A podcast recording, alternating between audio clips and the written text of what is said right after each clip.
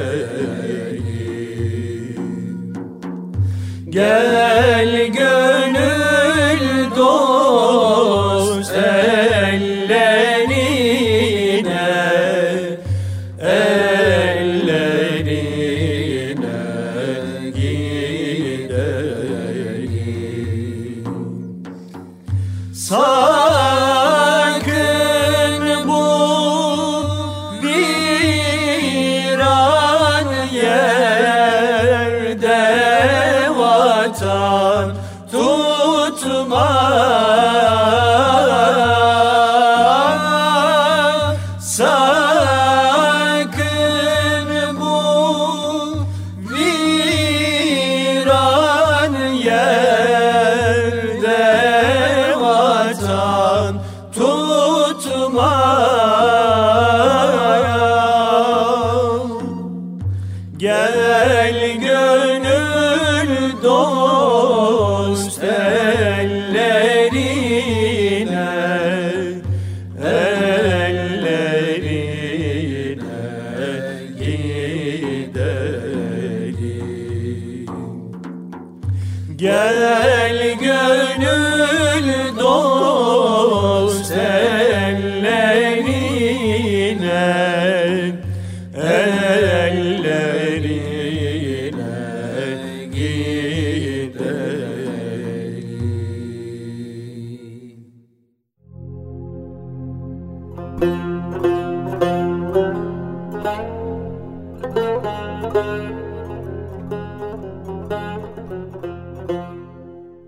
Erkam Radyomuzun pek kıymetli dinleyenleri bendeniz Mehmet Adi Duran.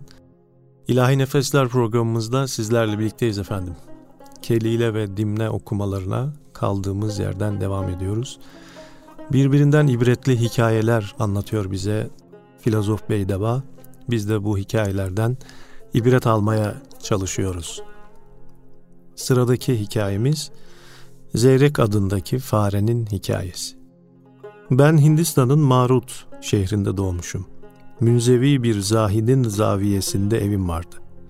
Dervişler zahide her sabah bir sofra yiyecek getirirler ve zahid ondan bir miktarını yedikten sonra geri kalanını akşam yemek üzere bir tarafa koyardı.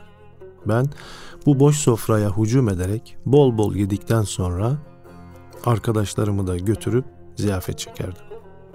Bu yaptıklarım birçok fareleri bana dost ettiği gibi yuvamda bin adet halis altın bulunuyordu. Bunların insanlarca ne kadar kıymetli olduklarını bizim fare cinsi de bildiğinden bu hazineye malik olmam dolayısıyla bu hal bana fazla bir şeref ve şan vermekteydi. Fareler arasında ben adeta başkumandanlık mevkiinde bulunuyordum. Zahit, sofrasına ettiğim hücumlardan usanmış olduğundan beni ele geçirmek için türlü türlü kapanlar kurdu. Ben öyle kapana burun sokan ahmaklardan olmadığım için bir şey yapamadı. Bir hayli vakit Zahid'in sofrası benim kendi sofram imiş gibi kendim yedikten başka arkadaşlarım da ondan karnı doydu. Bir gün Zahide namlı bir derviş misafir geldi. Onunla beraber yemek yiyerek sofrayı bir tarafa koyduktan sonra sohbete başladılar. Derviş, dünyada gezip gördüğü yerlerin vaziyetini anlatırken ben eskisi gibi sofraya atılıyordum. Zahit hem dervişi dinliyor hem de iki elini birbirine çarparak güya beni ürkütmeye çalışıyordu.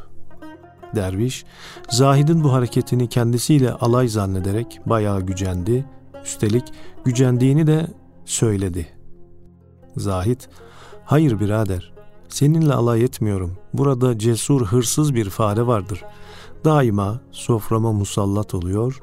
Yine geldiği için onu ürkütmeye çalışıyorum diye dervişe beni şikayet etti. Derviş, yalnız bir fare mi musallat oluyor? Yoksa çok daha fazla mıdırlar? diye sorduğunda zahitten çok fare var fakat bunlardan bir tanesi en cesur olduğundan sofraya daima o fare hücum eder cevabını alınca derviş öyleyse mutlaka o farede bu cesaretinden dolayı bir üstünlük hali vardır. Mutlaka onun yuvasında bir hazine bulunmaktadır. Zira bu yoldaki cüret mutlaka altın yüzünden olur. Altın öyle bir şeydir ki her kimde bulunacak olsa onu böylece cesur eder diyerek zahidi teşvik etti. Müritlere verilen emir üzerine daima benim yolum üzerindeki delik ağzından yuvama doğru kazmaya başladılar. Kaza kaza sonunda zahid altını buldu. Dervişin bu zekasına hayran oldu. Mevcudiyetiyle iftihar ettiğim altınlarım da elimden çıktı. Hazinem elden gittikten, perişan olduktan sonra bana da bir serserilik geldi. Evvela ekmeğimi, nimetimi yiyen ve bana kavuk sallayan farelerin hepsi yüz çevirdiler. Zira bu dünyada canu gönülden tam bir bağlılıkla dostluk edenler pek azdır. Yüze gülenlerin hemen hepsi aslında kendi menfaatleri için dal kavukluk ederler. Hatta bir gün en aziz ahbabımdan zannettiğim bir fareye rastladım. Uzaktan beni görünce başını çevirerek geçip gitmesin mi? Sabredemeyip koşup yakasına sarıldım. Yüz çevirmesinin sebebini sordum. Hiç çekinmeden demesin mi? Abirader, evet daha önce hepimiz yolun üzerinde selama durur, daima sana kavuk sallardık. Bir zamanlar senin insanları bile peşinde koşturacak bir hazinen vardı. O zaman senin yuvan öyle bir yerde idi ki her gün kapının önüne bir sofra kurulur, bütün tanıdıklarını yedirir içirirdin. Şimdi ise kendin bir lokma ekmeğe muhtaçsın. Bu sözlerden fazlasıyla üzüldüm. Utandırırım ümidiyle dedim ki, çok garip. Fukaralık denilen şey bu kadar ayıp mı sayılır? Pek büyük adamlar fakirliğiyle övünmüşlerdir. Bazı hususlarda düşünülecek olursa, fakirlik hali zenginlikten bile üstündür. Bin yalan ve dolan ile toplanmış mal, kendi sahibine utanç getirir. Fakirlik ise ona nispetle insanın süsü sayılır. Eski dostum yüzüme şöyle bir bakarak güldü ve dedi ki, sen bundan evvel sözünü, sohbetini bilir bir fareydin. Malın gideli, evin perişan olalı, söylediğin sözleri de bilemeyecek kadar avanak olmuşsun. Evet, fakirlik ile iftihar edilir ama senin gibi değil. İnsan arzu ettiği halde Karun hazinesine sahip olacak güçte olur da kanaat hazinesini üstün görerek fukaralığı seçerse işte insan süsü olan fakirlik budur. Yoksa senin vaziyetinde olan bir kimseye müflis derler. Müflis hangi halinden iftihar duyar ki? Üstelik eskiden zengin iken hazineni kaybedip müflis olmamış olsan da aslında fakir bulunsan yine iftihar edilecek bir fukaralık ile fakir olmuş sayılmazsın. Zira kaybettiğin mal için görünüşün mala ne kadar haris olduğunu gösteriyor. Dilencilik, fukaralık ve kanaatkarlık gibi övünülecek bir şey midir? Haydi dostum haydi, senin iki hatan vardır ki cezanı çekmelisin. Birisi yüze güleni dost zannedişin, İkincisi dal kavuklara kendini satman için eşya ve mala karşı düşkün oluşundur. Başını biraz daha taştan taşa vur da aklın başına gelsin. En vefalı dosttan bu sözleri işitmek, dost denilen kişilerden büsbütün nefret etmemi sağladı. Aslında dostum doğruyu söylüyordu. Filhakika bu doğru sözler dostlarıma karşı duyduğum nefreti fazlasıyla ziyadeleştirdi.'' Eğer hikmet gözüyle bakmış olsaydım, bundan iyi bir ibret alarak daha sonraki vaziyetimi ıslah edebilirdim. Fakat bu güzel netice henüz gerçekleşmedi. Debdebe ve darat ile yaşama hırsı, etrafa kendimi gösterme hali bende hala mevcuttur. Düşündüm taşındım, kendi kendime dedim ki, Altın denilen şey fare cinsi yanında hiçbir kıymeti olmaması lazım gelir.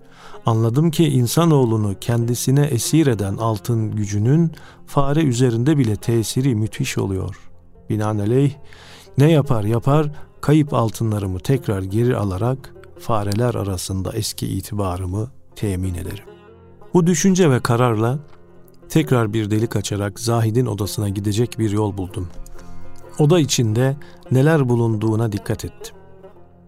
Meğer derviş orada hala misafirmiş. Hatta benim altınlarımı o akşam Zahid ile derviş yarı yarıya pay ettiler. Yatacakları zaman her biri altınını yastığın altına koydu. Bunu fırsat bilerek yavaşça sokulup dervişin başı altındaki altın torbasını çekmek istedim.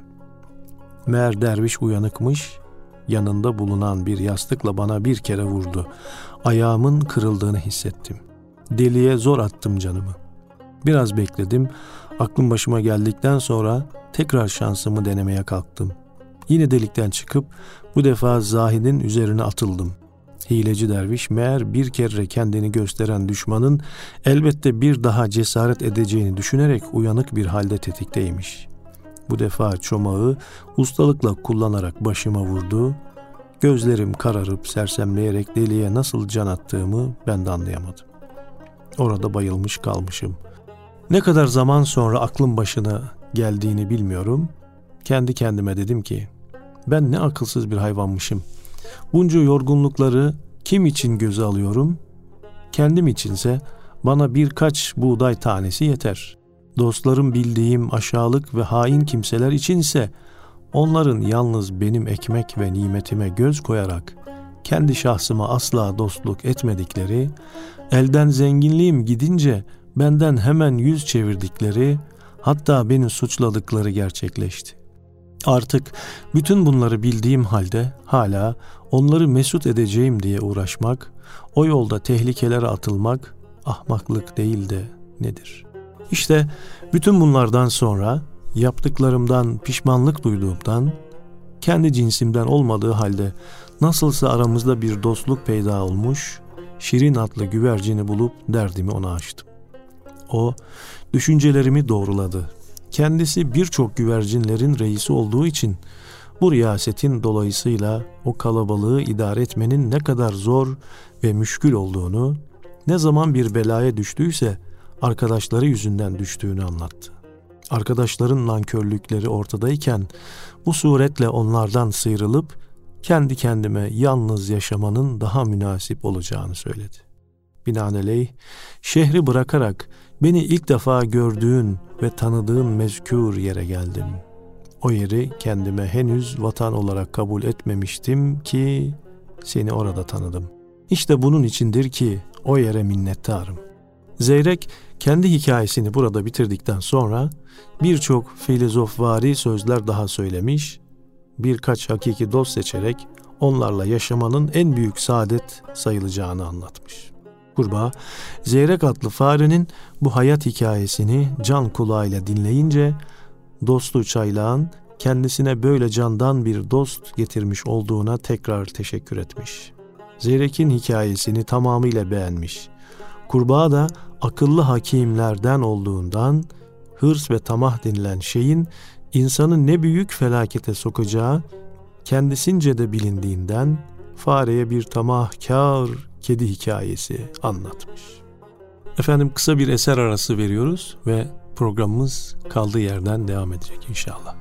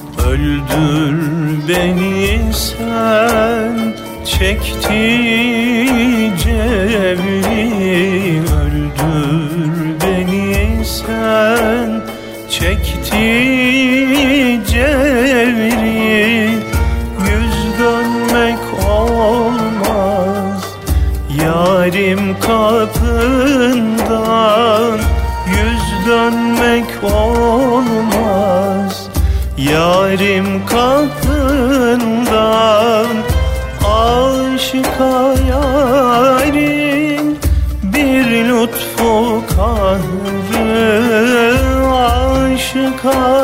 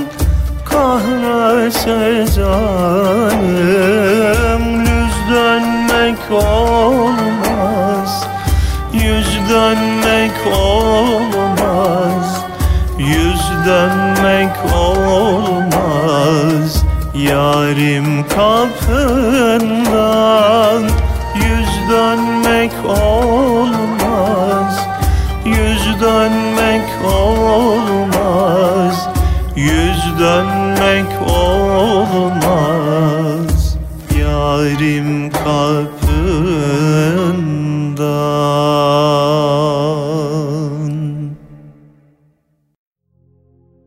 Tamahkar aç gözlü kedi. Adamın çok güzel bir kedisi varmış. Kedisini de pek sevdiğinden mümkün mertebe güzel yemeklerle beslermiş. Fakat şımarık kedi buldukça bunamış. Daha iyisini gördükçe bir evvelkini beğenmez olmuş. Komşusunun güvercinlerinin yakından uçtuklarını gördükçe onlara ağzının suyu akmaya başlamış. Günün birinde güvercinlerin üzerine hücum etmeyi göze almış. Fakat güvercinlerin sahibi birkaç defa kuşlarına saldıran, epeyce ziyan verdiren kedilerden kurtulmak için artık kendisi nöbet tutmaya başlamıştı. Komşu kedi ok gibi güvercinlerin üzerine saldırır saldırmaz elindeki sopa ile kediye öyle bir vuruş vurmuş ki kedi olduğu yere mıhlanıp kalmış.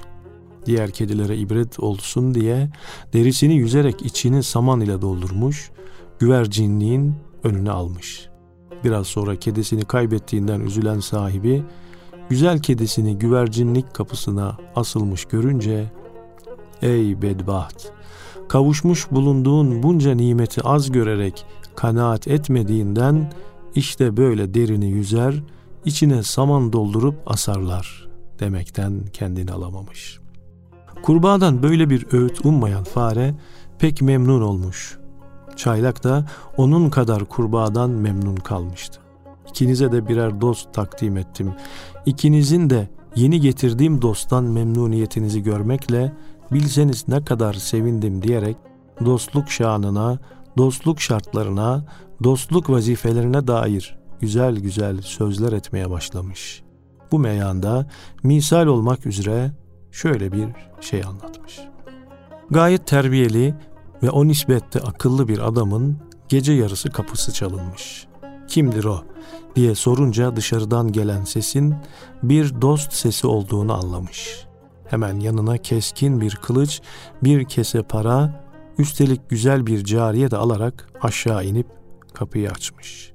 Dostu şaşırarak bunlar ne diye getirdiği şeylerin hikmetinden sual etmiş. Ev sahibi cevaben demiş ki, böyle vakitsiz bir gelişin elbette bir sebebi vardır.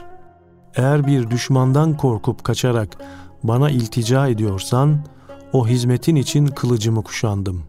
Yok, paraca bir ihtiyaç için gelmişsen, hazır para bulunsun diye yanıma para aldım. Yahut yalnızlıktan canın sıkılmışsa, hizmetin için bir cariye istiyorsan cariye alarak indim.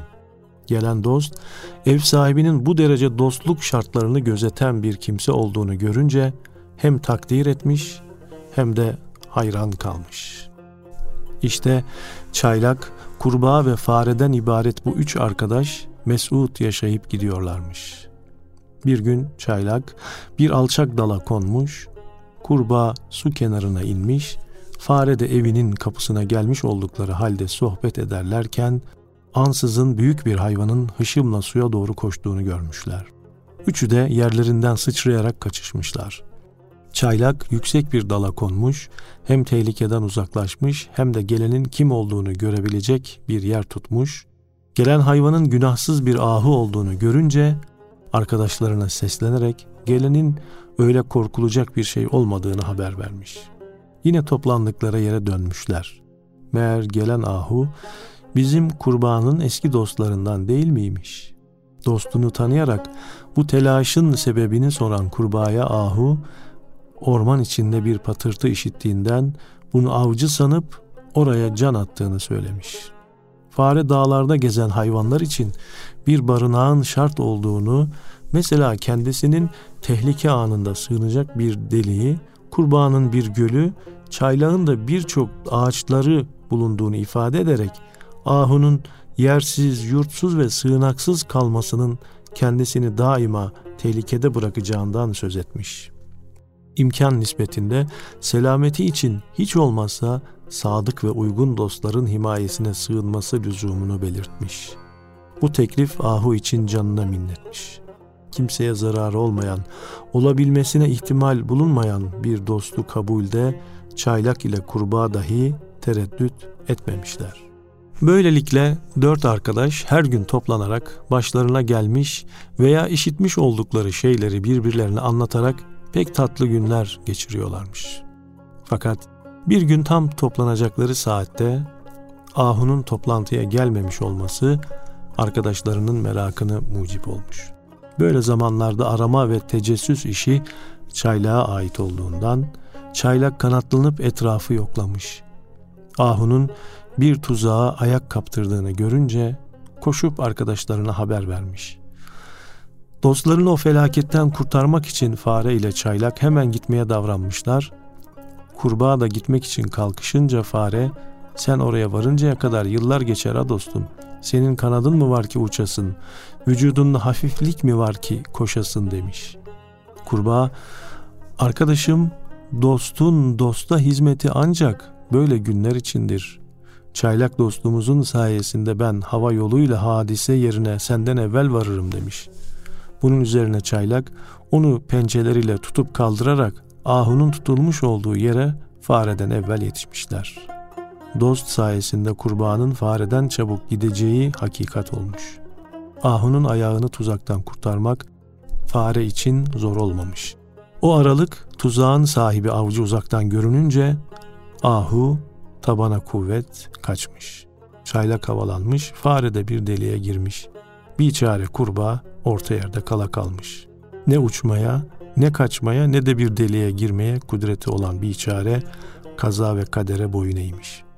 Avcı tuzağın iplerinin kesilmiş olduğunu, ahunun kaçmış bulunduğunu görünce pek fazla üzülmüş. Kurbağayı öldürmekten ise bir şey çıkmayacağını bilmiş. O ara dostlarından birisinin ilaç için bir kurbağa sipariş etmiş olduğunu hatırlayarak bir çare kurbağayı torbasına alıp geri dönmüş. Ahu, fare ve çaylak arkadaşları kurbanın avcı tarafından götürüldüğünü anlayınca kurtarmak için bir çare düşünmüşler. Zeyrek adlı fare kurnazca bir çare bulmuş. Verdiği talimata göre evvela ahu kestirme bir yoldan koşarak avcının önüne çıkıp güya ayağı kırılmış ve yaralıymış gibi yere yatmış. Çaylak da güya bu yaralı hayvanın gözlerini oymakla meşgul oluyormuş gibi bir davranışta bulunmuş. Avcı bu manzarayı görünce tuzağından kurtulan ve ayağı kırılan ahu olacağını sanarak hemen torbasını bir tarafa atmış, ahuyu tutmaya gitmiş. Ahu yerinden kalkıp kaçmaya başlamışsa da güya hızlı koşamıyormuş. Avcı ise onu tutacağım diye habire koşup duruyormuş. Böylelikle yarım saat kadar ahu avcıyı oyalamış, iyice yormuş. Bu arada fare torbanın ipini keserek içindeki kurbağayı kurtarmış. Hep beraber evlerinin yolunu tutmuşlar. Ahu tamamen farenin çizdiği plana göre avcıyı bir güzel oyaladıktan sonra bütün kuvvetini bacaklarına vererek kaçıp evine gelmiş. Bir çare avcı Ahu'dan da ümidini keserek torbasının yanına gelmiş, torbanın bağı kesilmiş, içindeki kurbanın da kaçmış olduğunu görünce talihine küserek evine eli boş gitmiş. Hatta Ahu'nun tuzağa düşmüş iken tuzak iplerinin kesilmesi, sonra Ahu'nun topallayarak kendine görünmesi, kendini bir hayli yorduktan sonra kaçıp gitmesi, torbanın da kesilerek içinden kurbanın kurtulması işine bir türlü akıl sır erdirememiş. Cin ve peri işleri olduğuna hükmederek bundan sonra o çevreye avlanmak için gitmeyeceğine dair kendi kendine de yemin billah etmiş. Hakim Beydeba bu hikaye ile Debleşem Şah'a uygun dostun sohbetlerinden edinilecek faydaları pek güzel ve etraflıca anlatmış olmuş. Zira şu dört aciz hayvanın dostluk ve anlaşmaları olmasaydı önce Ahu'nun sonra kurbanın ölümleri mukadder idi. Birbirlerine olan sevgileri sayesinde o tehlike atlatılmış oldu. Geri kalan ömürlerini rahat köşelerinde geçirmeye muvaffak oldular. Mülahaza Cenabı Hakk'ın vermiş olduğu kudret herkesin geçimini temin etmesine bol bol yeter. Bahusus insanı bunda diğer hayvanlardan daha fazla kudretli kılmıştır. Bir insan kendi gayretleriyle sadece kendisini değil, başkalarını da bir güzel idare edebilir. Bu vaziyet karşısında eğer birkaç dost birbirleriyle anlaşarak yaşayacak olsalar, her birinin yaşaması için harcanacak kudretten fazla kalacak kudretleri ortaya öyle bir fazla kudret çıkarır ki onunla refah ve saadetlerini her biri kendi başına yaşadıkları zaman mümkün olabilecek derecenin bin kat üzerine çıkarırlar. Ama böyle olmayıp da aralarında nifak, geçimsizlik bulunacak olursa her biri kendi kudretini diğerinin yok olmasına ve hayat nizamını bozmaya kullanacağından cümlesinin gücü yok yere harcanmış olur. Hatta yaşamaları da kendileri için mümkün olmaz. İşte medeniyetten beklenen asıl gaye insanları daimi sulh ve sükun içerisinde bulundurarak birbirleriyle dost geçinmelerini temin etmek, onlara saadet bahşetmektir. Yoksa düşmanlık ve karşılıklı kötü niyetler medeniyete uyacak şeylerden değildir. Evet değerli dinleyenlerimiz, Kelile ve Dimle okumalarında 3. faslında sonuna geliyoruz. Ve bugünkü programımızda da bize ayrılan süre burada sona eriyor. Bir eserle birlikte sizlere veda ediyoruz ve haftaya görüşmek ümidiyle diyoruz efendim. Allah'a emanet olunuz. Seyreyleyip yandım ah cemaline Allah Allah Seyreyleyip yandım mah cemaline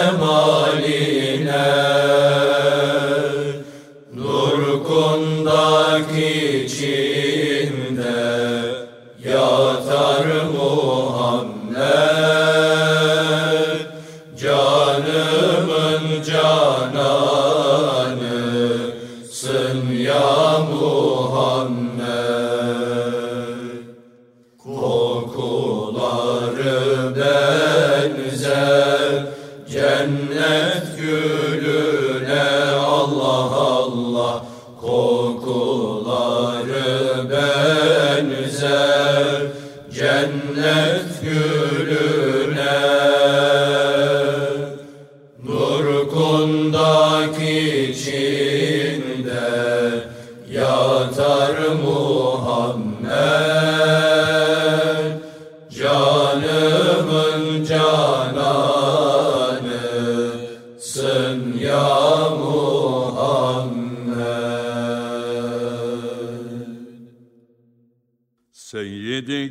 kainat. Hazreti Fahri Alem Muhammed Mustafa Ra salavat. Allah'a den zikredelim evvela Vacip oldur cümle işte her kula Allah'a dön her kim ol evvel ana her işi asanide Allah ana. Allah adı olsa her işin önü Hergize beter olmaya anın sonu. Her nefeste Allah'a döndüğümde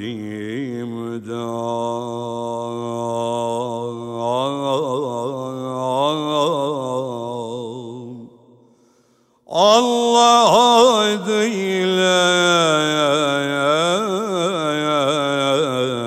olur her iş tamam.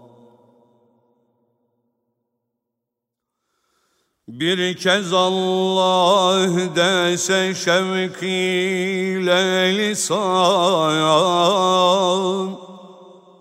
dökülür.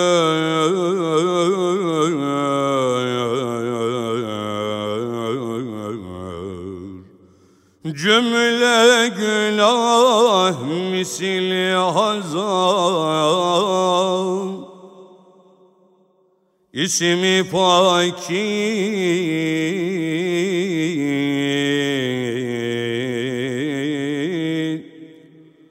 Pak olur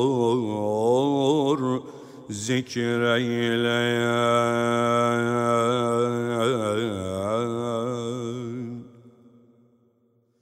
Her murada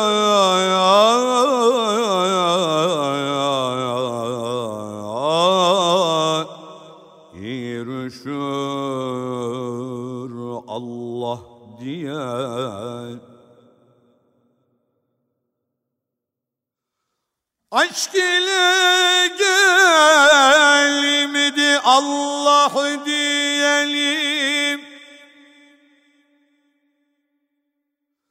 Derd ile göz yaş ile ah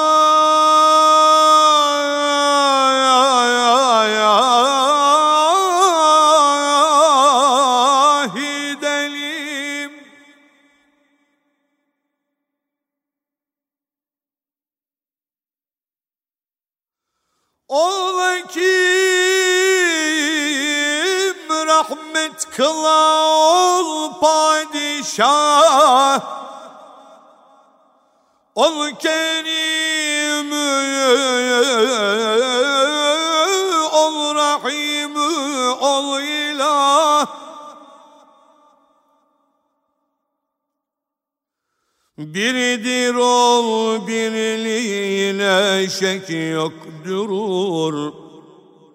Gerçi yanlış söyleyenler çokdur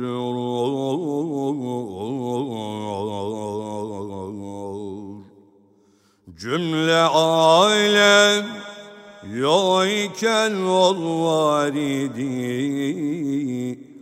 Yaradılmıştan gani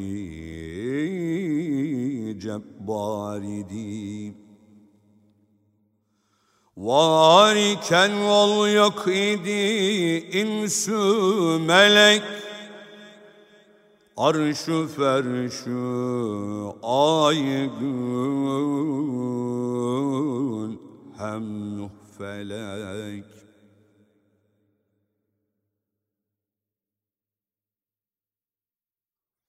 Sonu ile bunlar yol var eyledi. Birine cümle ikrar eyledi.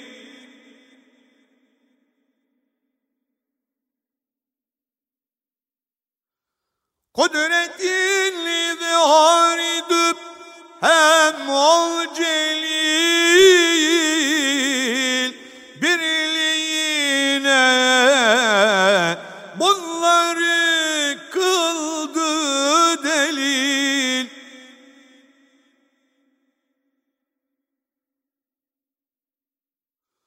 Ol dedi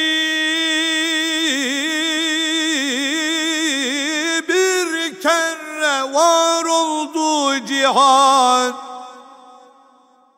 Olma derse mahvolur ol dem hemen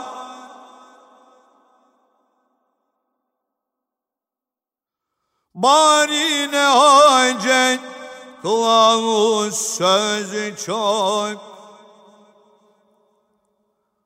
Biridir Allah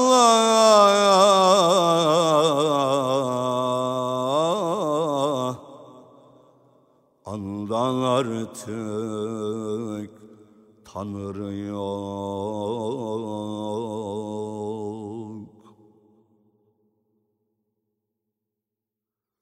Ey azizan işte başlar söze. Bir vasiyet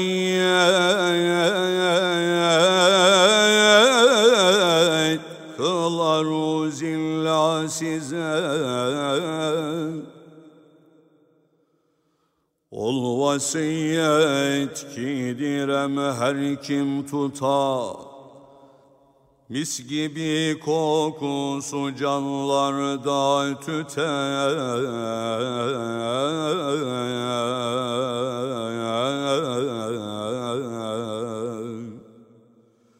Hak Teala rahmet eyle ana Kim beni ol bir dua ile ana her iki diler bu duada bulunan. Fatiha ihsan ide ben Müellif kuluna.